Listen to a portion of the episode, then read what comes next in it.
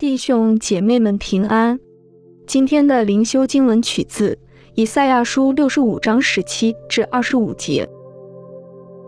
看哪，我造新天新地，从前的事不再被纪念，也不再追想。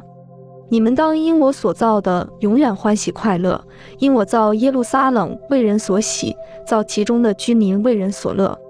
我必因耶路撒冷欢喜，因我的百姓快乐。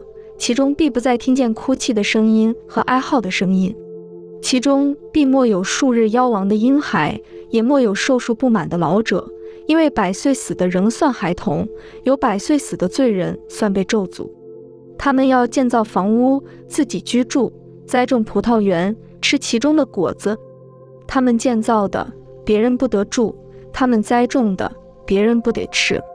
因为我民的日子必像树木的日子。我选民亲手劳碌得来的，必长久享用；他们必不突然劳碌，所生产的也不遭灾害，因为都是蒙耶和华赐福的后裔，他们的子孙也是如此。他们尚未求告，我就应允；正说话的时候，我就垂听。豺狼必与羊羔同食，狮子必吃草与牛一样，尘土必作蛇的食物。在我圣山的遍处，这一切都不伤人。不害物，这是耶和华说的。让我们同心祷告：复活的主耶稣，求你用勇气代替恐惧，确信代替疑惑，信心代替不信。Amen。愿复活的主耶稣基督赐你喜乐和盼望。